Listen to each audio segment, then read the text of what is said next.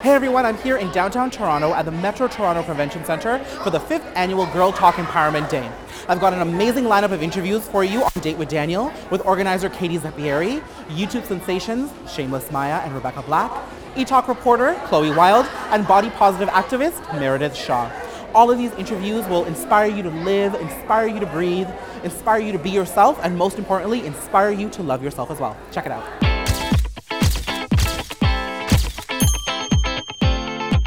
How are you? I'm doing good. It's so nice to finally do this. I know. You know what? So I was just telling you, I've been wanting to do this for a very long time because, like, we've known each other for a few years now, and we always run into each other at these really swanky parties, and then there's these random moments of like deep talk, and then we'll only get it for like five seconds, and then we have to be off doing what we have to do. So now I want to get into that deep talk because there's always a lot that I've always wanted to ask you mm-hmm. because I I can tell that. There's a lot more than what meets the eye when it comes to Chloe Wilde, you know? And I know you're in entertainment, and I know it's a frivolous space, and I know they say, you know, entertainment is fake. But I think you're one of the genuine people that we have in that space right now. And I know it's rooted from, like, your personal experience. And today you're hosting Girl Talk, yes. you know? It's a, a day to empower young girls, young women, women. And we're all here to support one another. And having grown up around very strong female figures, it's important for me to have that conversation yeah. and empower girls. Yeah. But where does that need to be a part of something like this come from? Honestly, I think when I was growing up, I would have greatly benefited mm-hmm. from something like Girl Talk Empowerment Day. Just going up on that stage and seeing fifteen hundred girls come together because they believe in being positive role models, being kind to one another, spreading kindness and positivity and being global citizens is so beautiful. And it's such a nice reminder that there is so much good in this world. But growing up, I didn't have access to any of that. I didn't mm. know or believe that these kinds of things existed.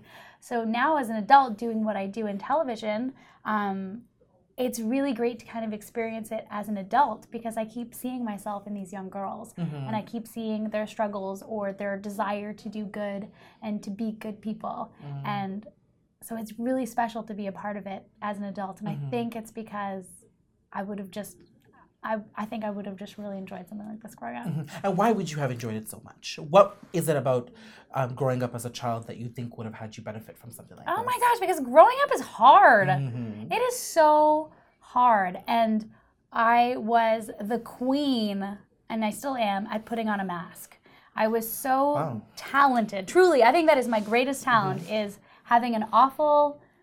awful experience in my personal life and then going to school and pretending like everything is great and being the straight A student who's on every sports team, on mm-hmm. all the leadership communities. But really on the inside, I was hurting and I was all alone. And because there were no safe spaces like this in my small town, none of those needs got addressed. So instead, it was you just put on a happy face and you go out into the world and you do the best you can, which mm-hmm. I think is very important. Mm-hmm. But I think it's also really important to have days like this, conversations like this, where you don't just have a smile on your face. And sometimes you go a little deeper and you talk about the hard things so that you can go out into the world and be an even better person. You know, it's such a catch twenty-two if you think about it, because it's one of those things that serves you in moments of distress.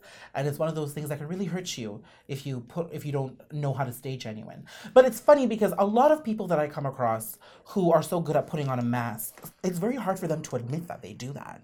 You know? And so where, how did you get to that point where you can say, you know what, that's a mask I'm putting on right now because I needed to get through this? Yeah. And, or do you still struggle with admitting that, that you're doing that in a situation? I mean, saying it with you now is not something that I yeah. think I would have been able to say not that long ago.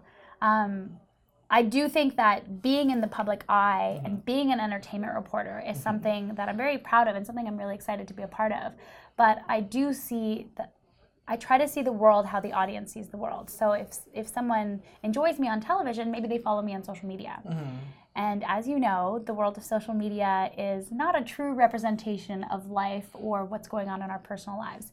And the day I started thinking about the young girls that maybe follow me on social media or watch me on television was the day that I wanted to be more honest. Mm-hmm. And the day that I wanted to start admitting to the fact that, you know what, not every day is a good day. Mm-hmm. Um, just because pretty photos get posted on Instagram doesn't mean that that's my life all the time. And so mm-hmm. by putting myself in their shoes, I made the realization and the decision to be more honest, to still show the glamorous sides of what I do, because it's it's a fun part and I do get a lot of enjoyment. Yeah. But then to also take those moments where there's no makeup, there's no cameras, I'm in my sweatpants, I'm having a really bad day, and for whatever reason, I just want the girls to know that it's okay not to be okay. Mm-hmm. You spoke about having a challenging childhood. Yeah. What was so challenging?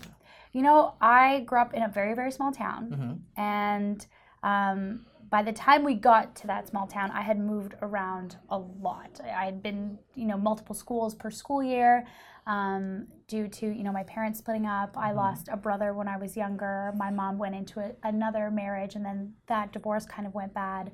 And then we finally ended up in our small town. So by the time I ended up in that small town, I was entering high school, which is already challenging enough. Mm-hmm. You're already like a grown adult, right? After all of that. Yeah. You know what I mean? Like at that point, but I didn't realize in the moment, that was just my life, you know, like constantly moving around, losing family members, betrayal, unstable home life. And then all of a sudden you're supposed to go to high school and everything's supposed to be great.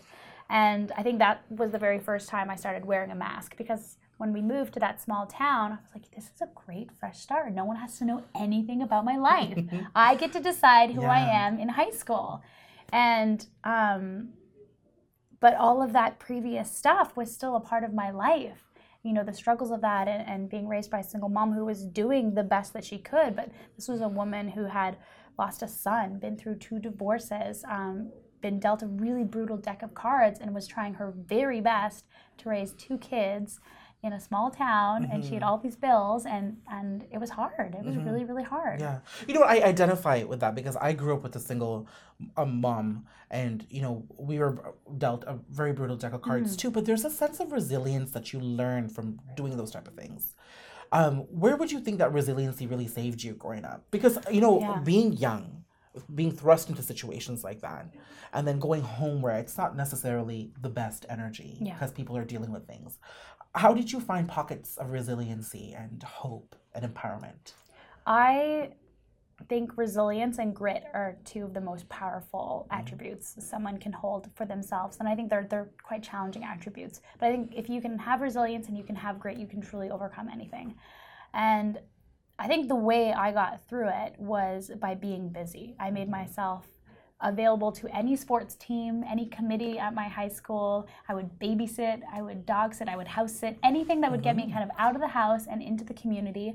Because like you said, sometimes when you go back to your home and the energy is not the most positive, it's really easy to kind of spiral downwards mm-hmm. and to start to ruminate negatively. So at a very young age, I just decided to fill my schedule with as many activities as I could. And that allowed me a place in the world that was very positive. I met individuals, I got involved in my community, um, I was very physically active, which was important to me growing up, because I think it's important to be healthy, both spiritually, mentally, physically, emotionally. Um, mm-hmm. But I definitely, I definitely, I just filled my schedule. I was just like, oh, someone needs to be on the debate team? Sign me up. Yearbook committee needs a photographer? I'll learn how. But you know, I'm going to be totally presumptuous here, because I think by being that busy, you probably turned into a bit of a workaholic. Say what? Me? Workaholic? And then disconnection becomes so yeah, hard. Yeah. So how are you managing that?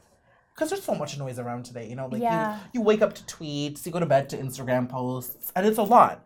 Yeah. But, you know, being busy saved you, but at the same time, it could completely go the wrong way too. How are you managing that? Daniel, you are so right. I think being a workaholic and being busy is a very intense double-edged sword. Mm-hmm. It can bring you so many positives, but yes. then at a certain point, you need to step back and be like, if I'm that busy, am I really taking care of myself? Yeah. And am I dealing with the things that I need to deal with to yeah. be a normal person in society yeah. instead of just, you know, go, go, go. Um, managing that is something I'm figuring out in the moment. Um, I'm not very good at that, mm-hmm. truthfully. I think I, I am a yes person, and I'm very happy to yeah. be a career woman right now, and I, mm-hmm. I love saying that, but I do realize that my sleep starts to go down, then my health starts to sway, and I get sick. Mm-hmm. So I, I have to know those signs. I have to know the signs of when I'm not sleeping enough, and then when I start to feel my immune system go down, that's when I really need to pump the brakes. Mm-hmm. And when I pump the brakes, the things that are most effective for me are simple things. It's going to a yoga class. Mm-hmm. It's pouring yourself a bubble bath. Maybe it's going out dancing so with your girlfriends. Yeah. Like it's something really, really simple. And I think also just being in the moment, not always feeling the need to share everything on social media. Mm-hmm. Um, it's very, except right now. Except right now. But it's very addictive. I share so yeah. much of my life on social media. You do. And, and I'm I'm I'm okay saying that out loud. That's what I love about you. But I do try to show the different moments, and yeah. I try to show not always the prettiest. But disconnecting is hard. It's really hard. Yeah, but you know, talking about all this, this leads me to Healthy is Hot, because I know it's this personal campaign mm-hmm. that you've started on social media that, you know, everyone's kind of joining in on. I have yet to join it, and I'll tell you why after. But um, Healthy is Hot. I, I, it does it stem from this this uh, this inability to really balance the unhealthy with the healthy, and wanting to make sure that you're disconnected and balanced all at the same time? Healthy is Hot actually was born out of the Much Music V J search, mm-hmm. which was the reality show that thrust me into the world of entertainment yeah. and had me yes. abandoning my science degree. um, and it was a, a reality show that changed my life in many, mm-hmm. many positive ways. But while I was doing that, I was so engulfed in it that I stopped taking care of myself. And um, I ended up losing a ton of weight, and I mm-hmm. looked back at photos and I was like, you do not look healthy. And I remember one of the challenges was in Ottawa where my mom lives, and she looked at me and she said, sweetheart, I love you. I'm so proud of you for what you're doing, but you have to take care of yourself. Like mm-hmm. she was shocked. And so that night I made a promise to her and a promise to myself that I was going to put my health first. So I went to the gym at whatever hotel we were at, and I posted a photo on Instagram, and it was me at the gym, and it was the very first time I used the hashtag Healthy is Hot. And I think it started there because I was thrown into this world of T V where cameras add ten pounds and mm-hmm. everyone on T V is skinny. And, and yes, I'm a small girl, but I, I don't see myself, I wasn't seeing myself accurately. And so mm-hmm. I stopped taking care of myself. And so that moment where my health was at its worst was where Healthy is Hot was born. And since then I've been using it, and I've been noticing people have been responding to it. Mm-hmm. And so yes. I decided, well, if I respond to something as simple as a hashtag that basically promotes that healthy is beautiful and we should all strive to be healthy because at our healthiest we can achieve anything, then maybe I should do something great with that. Maybe I should sh- share that in a bigger way with people. And that's where the Instagram page was created, mm-hmm. and that's where the website is created. And my vision for Healthy is Hot is is huge, but baby steps, baby yes. steps. So how would you see your health right now in, in all its glory, in all its various different forms? Um, how healthy are you today? How healthy am I today? Well, um, Girl Talk Empowerment has all oh, of my favorite treats. Total. So um, right now, healthy is a lot of sugar, and I'm not mad about it. I'm not mad about it. No, but honestly, balance. I really do believe in balance. I'm someone who, I like to live by an eighty, eighty, twenty rule. Mm-hmm. So eighty percent of the time, make good choices. Take the stairs, walk to work if yeah. you can, carry around a bottle of water so you hydrate, you know, make healthy choices. But twenty percent of the time, or thirty percent one week, whatever it is you're feeling, mm-hmm. have your candy, go enjoy a glass of wine, order the pizza at midnight. I don't care. I love this. But I think it's important that overall, if you live a healthy life, you'll realize that if you eat candy every single day, you're going to feel like crap. Yeah. It's funny, like, it's the mental, the emotional, the physical, the yeah. spiritual, all work in tandem. Yeah. If one is yes. off, the rest of it's thrown off. And I do believe yeah. that health is at the core of that. Yeah. Because how you treat your body, how you treat your mind, the foods you put in your body are a reflection of how you treat yourself. Mm-hmm. And so whether you're Absolutely. plant-based or you eat meat or whatever it is, just just be conscious of it. Mm-hmm. So, you know, I'm going to circle back here in my last question with Girl Talk. Mm-hmm. Um, a beautiful experience, you know, lots of ups and downs, but you're still here sitting to, sitting here today, empowering young women. What is it that you want them to take away from your story when they watch this interview, um, when they listen to you speak, when they see your Instagram posts, if they join the Healthy is Hot movement? What is it that you hope they take away from that? Oh, um, I, I just want girls everywhere, young boys everywhere, honestly everyone, even myself, I want everyone to truly believe that they are enough mm-hmm. and that they can make an impact in this world. Mm-hmm. But first things first, you have to believe that you are enough. Mm-hmm. And that's hard. Yeah. You gotta look yourself in the mirror and tell yourself you are enough. Yeah. And then anything is possible. Well, you are enough, honey. Oh, I love yes, you. Yes, you are. I love um, you. I, I will go on a date with you whenever you want. Straight up. Thank I'm you so much. I'm going to give you my number. Thank you. I really appreciate you opening up like that.